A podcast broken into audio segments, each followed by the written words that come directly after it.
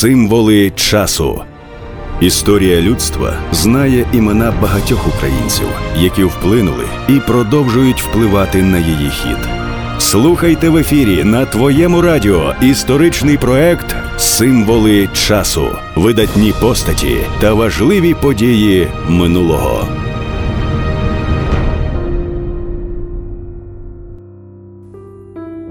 Вітання усім, хто зараз слухає твоє радіо. З вами наступні декілька хвилин буду я, Олександра Возняк, і зберігаючи традицію, знову пропоную вам познайомитися з незвичайним українцем. Ім'я його на початку минулого століття тривалий час не сходило зі сторінок світових газет, а журналісти надали йому нечуваний титул Чемпіон чемпіонів. Символи часу. Є в історії постаті, до досвіду життя яких люди повертаються з покоління в покоління. Такою особистістю є герой моєї нової програми Іван Максимович Піддубний, український борець, шестиразовий чемпіон світу, який за 40 років не програв жодної першості, і навіть у 76 років міг легко зігнути підкову та заплести два цвяхи у косичку. Він став символом непереможної сили, блискучої майстерності і вірності своїй Україні.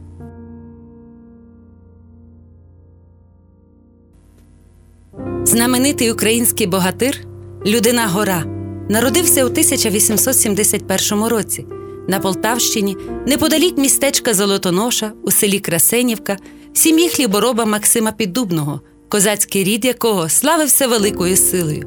Прадід Івана Піддубного у 1708 році під Полтавою під проводом кошового отамана Костя Гордієнка з козацьким військом гетьмана Івана Мазепи воював проти Московії за суверенну Україну. Чи не єдиним багатством, що дісталося у спадок Іванові, було богатирське здоров'я і прищеплені з дитинства чесноти, працелюбність, любов до рідного краю і шляхетність.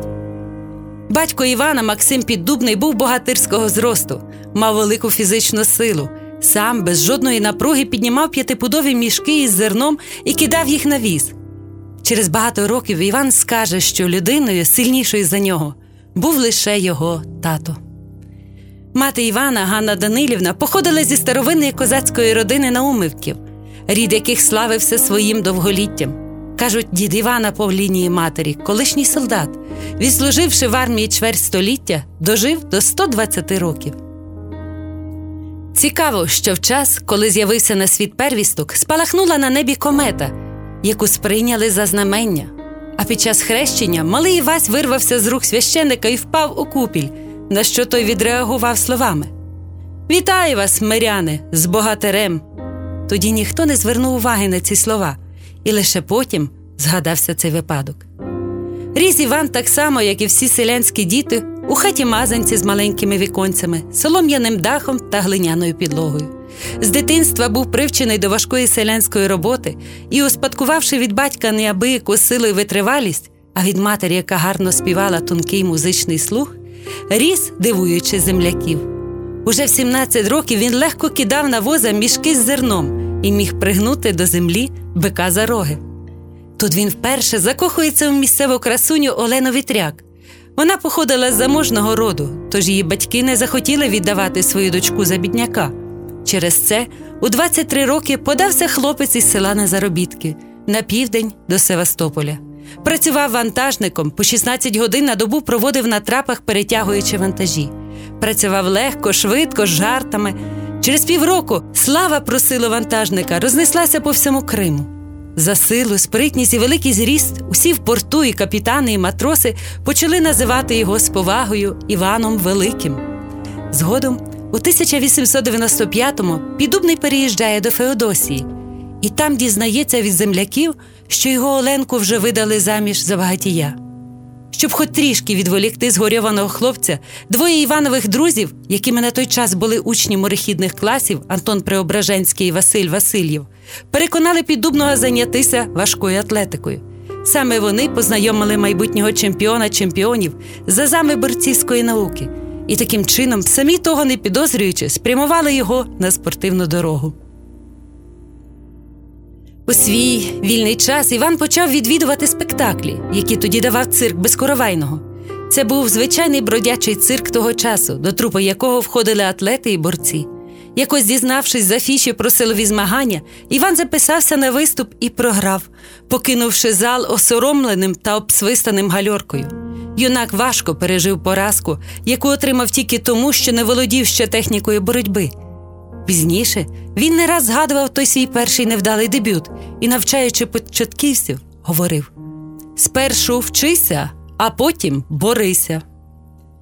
Іван приймає рішення серйозно тренуватися, черпаючи знання з книги автобіографії знаменитого атлета Карла Апса, щодня правляється з гирями, займається гімнастикою. І в 1897-му, коли цирк Безкоровайного знову приїхав на гастролі до Феодосії, Іван був готовий перевірити результати своїх тренувань. За два тижні виступів на арені під час чемпіонату боротьби на поясах піддубний не програв жодного двобою. Його залізна стійкість, вага і чіпкість рук дозволяли здобувати перемогу за перемогою. Сезон у цирку закінчився, борці роз'їхалися, а Іван залишився, як і раніше, робітником у порту. Та радість успіху встигла порушити його душевний спокій. Все частіше він починає думати про те, аби присвятити життя спорту. Прочитавши книги з важкої атлетики та боротьби, Іван склав для себе особливу програму тренувань. Через рік, у 1898-му, Піддубний знову переїжджає до Севастополя. Там він вступив до місцевого цирку, що належав Жіжетто Труці. Будучи спостережливим і допитливим, він дуже швидко перейняв і опанував тонкощі боротьби на поясах. Почав перемагати суперників не лише грубою силою, але й за допомогою техніки, викликаючи красивими і спритними прийомами схвалення глядачів. За два роки Іван їде до Києва і починає виступати в цирку Нікітіних як професійний борець, атлет, гирьовик. Тут він уперше знайомиться з прийомами французької боротьби. Ці прийоми одразу захопили піддубного, і він продовжує вдосконалювати своє вміння. Почалися його гастролі по різних містах тогочасної країни. Виступав він не тільки як борець, але й як атлет. Наприклад, трьох осіб, перев'язаних один із одним, він підіймав вгору на витягнутій руці і носив навколо арени.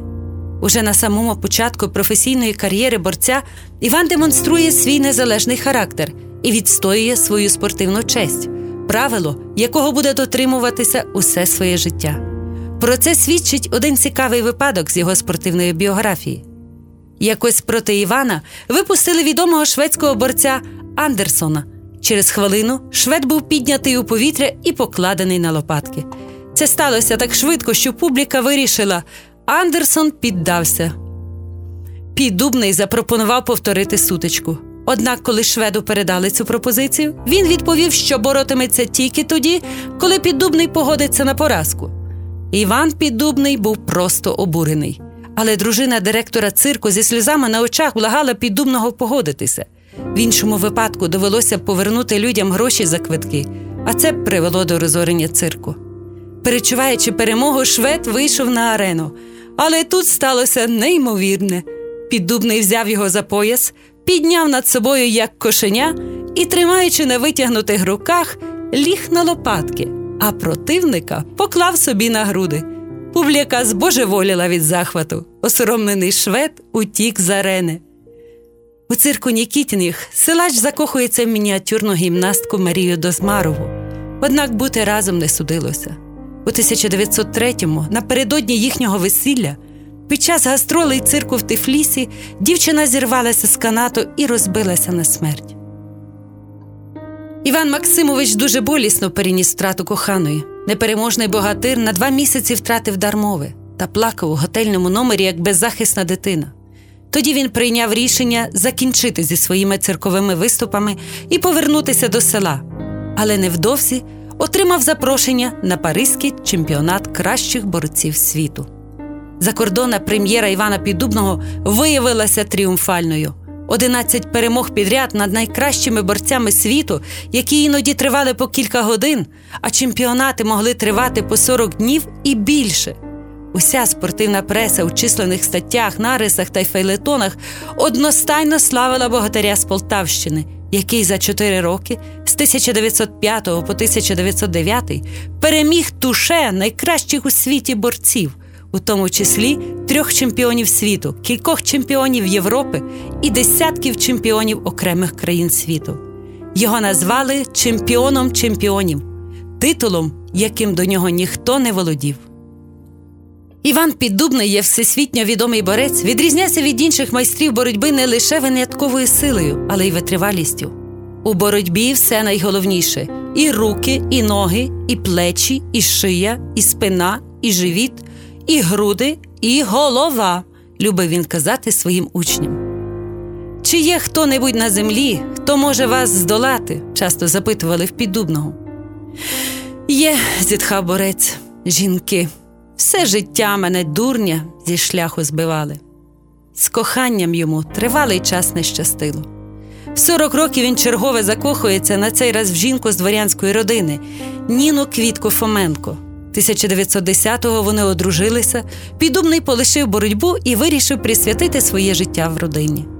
Оселяється з дружиною в селі Богодухівка на Полтавщині, купує 120 десятин землі, будує млин і починає хазяйнувати. Але господар з нього виявився невдалий, справа прогоріла. Через три роки, щоб підзаробити грошей, піддубний повертається у спорт. Ніну залишає вдома в золотоноші, а сам їде на чергові гастролі.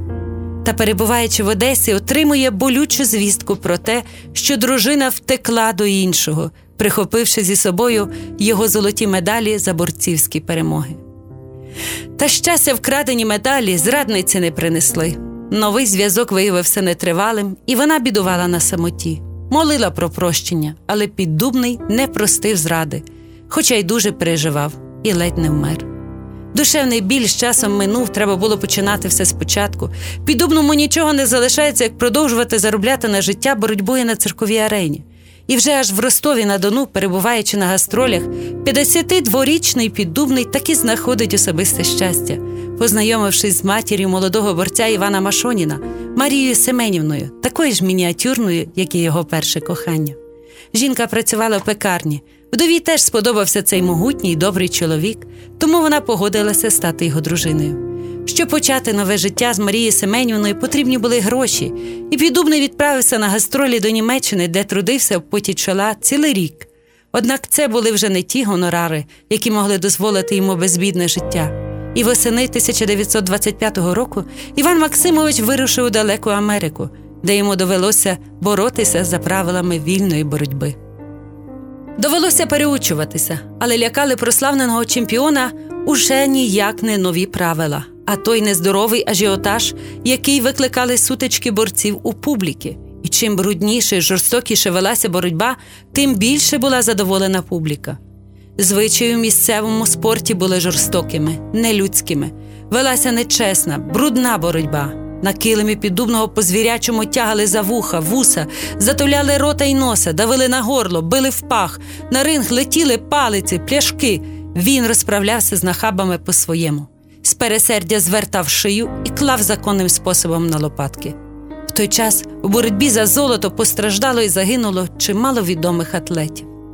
Та всі зустрічі в найбільших чемпіонатах завершувалися сенсаційними перемогами Івана. Він не програв жодного, маючи поразки лише в окремих сутичках, і нікому так і не вдалося покласти його на лопатки. Могутній, досвідчений обережний піддубний мав таку перевагу в силі й тактиці ведення боротьби, що спокійно і впевнено перемагав своїх набагато молодших, але самовпевнених і гарячкуватих супротивників. Нью-Йорк, Чикаго, Філадельфія, Лос-Анджелес, Сан-Франциско, ряд інших великих міст Америки аплодували перемогам піддубного. 1927 році. У 57-річному віці він був визнаний найкрасивішим чоловіком на міжнародному конкурсі краси у Сполучених Штатах Америки. Йому пропонували прийняти американське громадянство, але чоловік відмовився. Тоді йому сказали, що в такому разі не виплатять усі зароблені гроші, а це було біля півмільйона доларів. Хочете їх конфіскувати? Будь ласка, плював я на ваші долари. Україна мені набагато дорожча. Відповів спортсмен, махнув рукою і з порожніми кишенями повернув додому. Після повернення з Америки підубний 12 років виступає в цирках на змаганнях борців. Де б він не був, величезні юрми місцевих жителів ходили за ним буквально по стопах. Будучи Геркулесом, мав напрочуд м'яке серце. В Одесі піддубний брав активну участь в традиційних пожертвуваннях на користь хворих на туберкульоз. Виглядало це досить своєрідно. Він клав на плече коромисло з відрами, на яких було написано 25 пудів. Це означало, що відра мали бути наповнені грішми, і тоді він продемонструє свою надзвичайну силу, пронесе вулицями міста 50 пудів, що за сучасними мірками становить близько 820 кілограм. Звісно, вони досить швидко наповнювалися монетами, і піддубний в супроводі роззяв відносив їх туди, де жили хворі. Іван Піддубний був тривалий час не лише найкращим борцем світу, а й пристрасним пропагандистом чесності в спорті. Він до кінця життя пам'ятав напутні слова батька: Пам'ятай, Іване, що з роду ти з батька матері козацького, запорізького, і що козаку честь дорожча за матері, дорожча батька рідного. Запам'ятай, Іване, продаси честь, не син ти мені, і я не батько тобі. На питання, що було його найбільшою гордістю і любов'ю, підумний завжди відповідав: Україна, звичайно. А що ще? Свої перемоги в спорті він пояснював так: виходячи на сцену, я молився за Україну, тому й перемагав. Це прощали в царській Росії, але не могли пробачити у Совєтському Союзі. Наприкінці 30-х років, отримавши з рідної Красенівки жахливу звістку про експропріацію майна і заслання його родини до Сибіру, Іван, рятуючись від голоду, виїхав на Кубань до російського міста Єйськ, де колись знайшли притулок його предки, запорізькі козаки, переслані Катериною II після знищення Запорізької Січі. Там, за заощаджені мінімальні збереження, він купує собі невеличкий будиночок на березі Азовського моря, де збирається провести з дружиною свою старість. Ім'я борця шанували всьому світі, окрім його власної батьківщини. В той період державі запровадили паспорти, і прізвище чоловіка записали як поддубний, а в графі національність росіянин. Тоді він власноруч закреслив це і написав Піддубний, українець. Звісно, таке не могло бути непоміченим агентурою НКВС. У 37-му році Піддубний був заарештований і відправлений до в'язниці Ростовського управління НКВС, де, крім іншого, його жорстоко катували електричним паяльником, намагаючись дізнатися номери закордонних рахунків і адреси банків чемпіона, на яких, як вони вважали, Іван зберігав свої заощадження, із яких йшло фінансування організації українських націоналістів, членом якої нібито був Піддубний. Все могло б завершитися дуже сумно, та раптомо з Кремля надійшла вказівка не чіпати. Його порятував тиск зарубіжної спортивної громадськості. У передвоєнні роки довкола нашого борця була організована змова мовчання.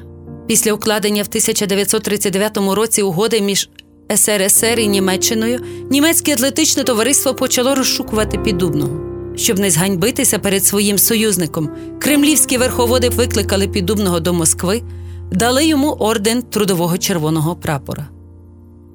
Під час німецької окупації Єйська відомий у світі піддубний навіть завів дружні стосунки з німецьким начальником порту, який був його палким шанувальником. Та незалежний характер і тут дався в знаки.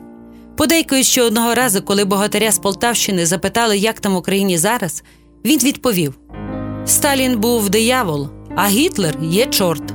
Aber das ist einen.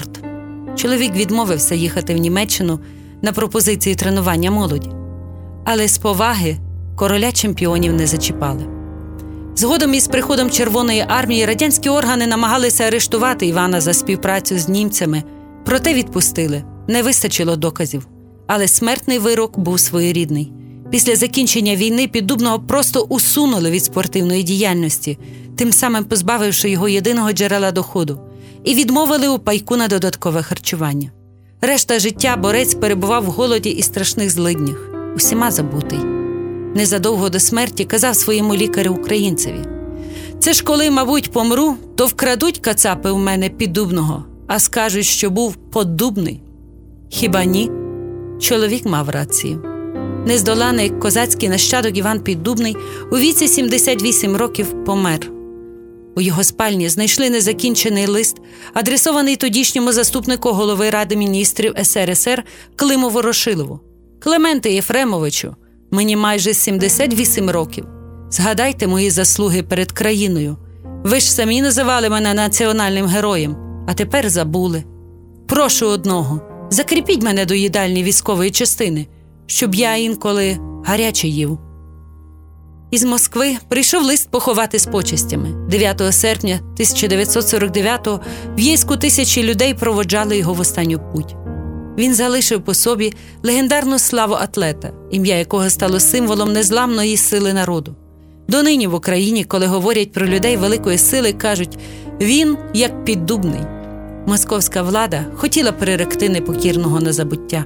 Після смерті йому так і не було поставлено пам'ятника, і лише у 1957-му за допомогою влади США його спорудили, однак ненадовго. Та й надпис «Здесь русський богатир лежить» був свідомою брехнею московської політики, яка навіть мертвого Івана Максимовича хотіла таки покласти на лопатки.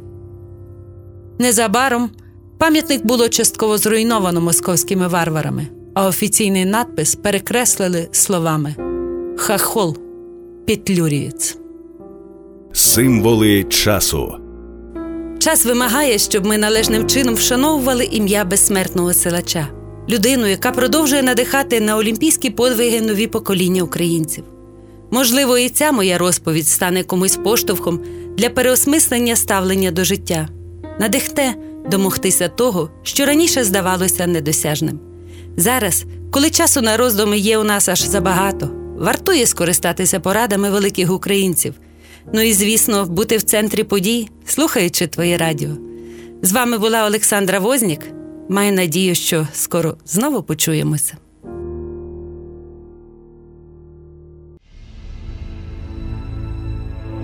Символи часу. Історія людства знає імена багатьох українців, які вплинули і продовжують впливати на її хід. Слухайте в ефірі на твоєму радіо історичний проект Символи часу, видатні постаті та важливі події минулого.